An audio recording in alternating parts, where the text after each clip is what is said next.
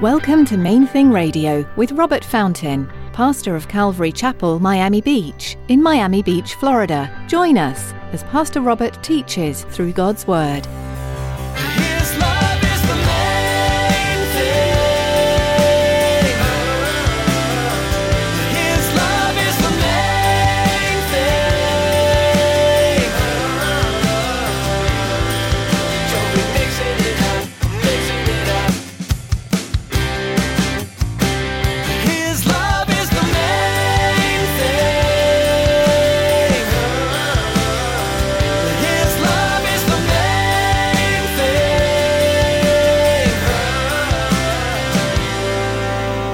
You going to base your theology? Are you going to base your doctrine on your experience or on the clear Word of God?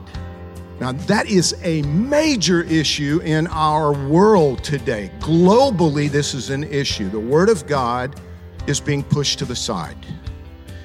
And the thing that I realized some time ago is that most Christians don't actually read their Bible. Too many people fall back on their personal experience or interpretation of things rather than relying on the Bible. In today's teaching, Pastor Robert will help you see that relying only on your own experience gives you little foundation for anything, but depending on God's Word gives you a firm footing. Stick around after today's message from Pastor Robert. I have quite a bit of information that I'd like to share with you. Our web address, podcast subscription information, and our contact information. Now, here's Pastor Robert in the book of Acts, chapter 8, as he begins his message Receiving the Holy Spirit.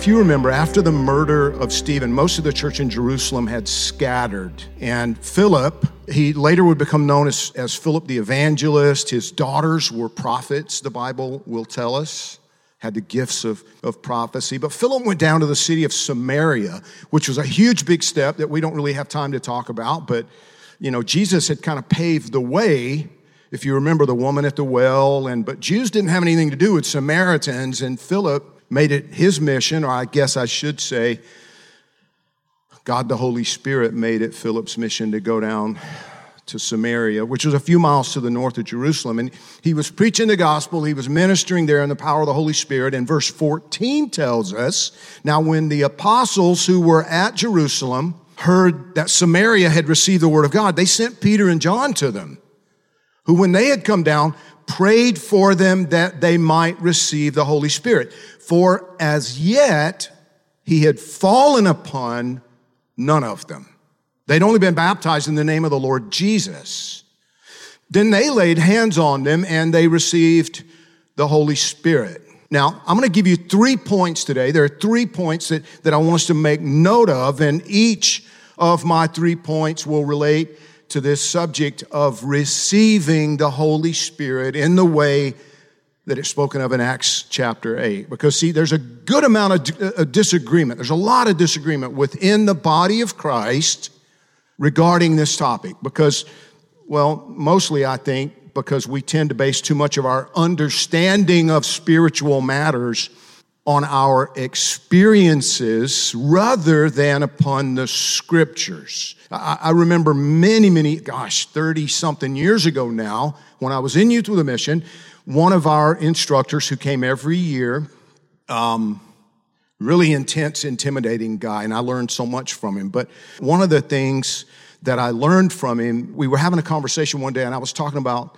um, something that he had presented as fact from the scripture, and, and I, I said, but you know this experience i had this experience. And he said wait a minute robert are, are you gonna are you gonna base your theology? Are you gonna base your doctrine on your experience or on the clear word of god? Now that is a major issue in our world today. Globally this is an issue. The word of god is being pushed to the side and the thing that I realized some time ago is that most Christians don't actually read their Bible. If Almighty God has given you the secrets to the universe in a book? Is it not the height of arrogance, stupidity to not read it? I mean, come on, let's be real. Let's be real. What, what if, what if, I mean, and we've talked about this before, but I mean, what, is, what, what, if, what if Einstein had written a book explaining everything about science? And he did it in such a way that the average person could understand it. And he even made like a whole bunch of recordings that, that you could listen to related to that and stuff. Wouldn't you at least be curious? I would. Man, I'd be all over that. All over it. Almighty God has not only given you the keys to the cosmos in written form, he promises that if you'll open it and spend time reading it, he himself will become your tutor. That's in the Bible. He himself, as you read it, will begin downloading to you understanding, clarification. Listen, we need the book. We need to be in the book. We need to read the book, and we need to talk to our Father about the book because it's a really dangerous approach to base too much upon our experiences. You know, some people claim to have had some really weird and unbiblical experiences with the Holy Spirit. Extreme stuff. While others who clearly display the fruit of the Holy Spirit in their lives love, joy, peace, patience, kindness, you know, Galatians 5, all those things that, that the Bible says will be evidences of his presence within a human. They display these things, but then they claim to have had no supernatural experiences with him whatsoever. Many Christians think that a person is filled and empowered by the Holy Spirit at the same moment of their spiritual birth, the rebirth that the Bible talks about, that Jesus first explained to Nicodemus. But, but see, their logic is that since it's the Holy Spirit, the Spirit of life, who regenerates a person, who makes us alive in Christ when we believe in Him and, and turn to Him in faith, well, they say that's, that's the whole deal. If you've put your faith in Jesus, then you've already been filled and empowered by the Holy Spirit. Often they'll use Ephesians chapter 4, verse 5 out of context where Paul says there's one faith and one baptism. And they'll, I've had it, I've had people say, see, the Bible says there's one baptism. You're kind of taking that out of context when you apply it that broadly. And how, how, how do I know? Well, for one reason, Matthew chapter 3, verse 11, John the Baptizer said, I indeed baptize you with water unto repentance, but he who is coming after me, talking about Jesus, is mightier than I, whose sandals I'm not worthy to carry.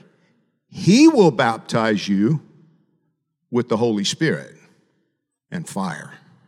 So, John the Baptizer, baptizing with water unto repentance, Jesus, the Messiah, baptizing with the Holy Spirit to empower. You know what? According to Peter, the Lord Jesus later reiterated what John had said in Acts chapter 11, verse 16. As Peter was explaining to the disciples, the rest of the disciples, that a group of Gentiles had unexpectedly received the Holy Spirit, he, he said, Then I remembered the word of the Lord, how he said, John indeed baptized with water, but you shall be baptized with the Holy Spirit. But some theologians believe that the Holy Spirit stopped filling and empowering people as soon as He gave us the Bible, as soon as we got the full canon of Scripture. They think He stopped doing those miraculous sign gifts once the written Word of God was completed. And that's why they're often referred to as cessationists. They believe that the Lord ceased the miraculous work But the Bible doesn't support the idea that God has ceased his miraculous work through believers. So I don't believe it's true. I think their lack of personal experience with the Holy Spirit working through them is actually the basis for that erroneous conclusion. Since they've never experienced a truly miraculous move of God, they conclude that He must have stopped doing that. But experience or the lack thereof shouldn't be the foundation for our doctrinal understanding, either for or against the miraculous.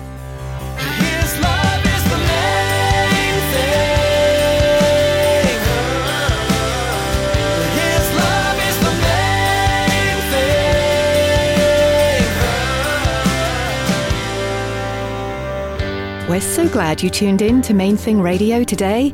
We'd like to encourage you to continue reading God's Word daily, looking for the powerful truth and the promises that lie within its pages.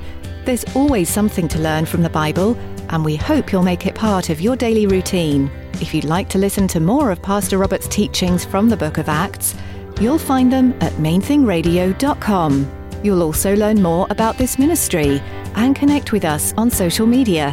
We also encourage you to subscribe to our podcast. Here's David to tell you more. Life these days moves fast. From one appointment to the next, most of us race through our days at blinding speed. But there's always a moment to pause. Those in between times are great opportunities to connect with God. Subscribe to the Main Thing Radio podcast to enjoy messages like you heard today, anytime, anywhere. Simply go to mainthingradio.com and click on the podcast button. Thanks, David. We also want to invite you to join us for worship this weekend. Come visit Calvary Miami Beach on Sunday for worship and Bible study, or join us online as we live stream. You'll be able to find out all you need to know by clicking on Calvary Miami Beach under About at our website. Again, that's mainthingradio.com. That's all we have time for today. Join Pastor Robert next time, right here on Main Thing Radio.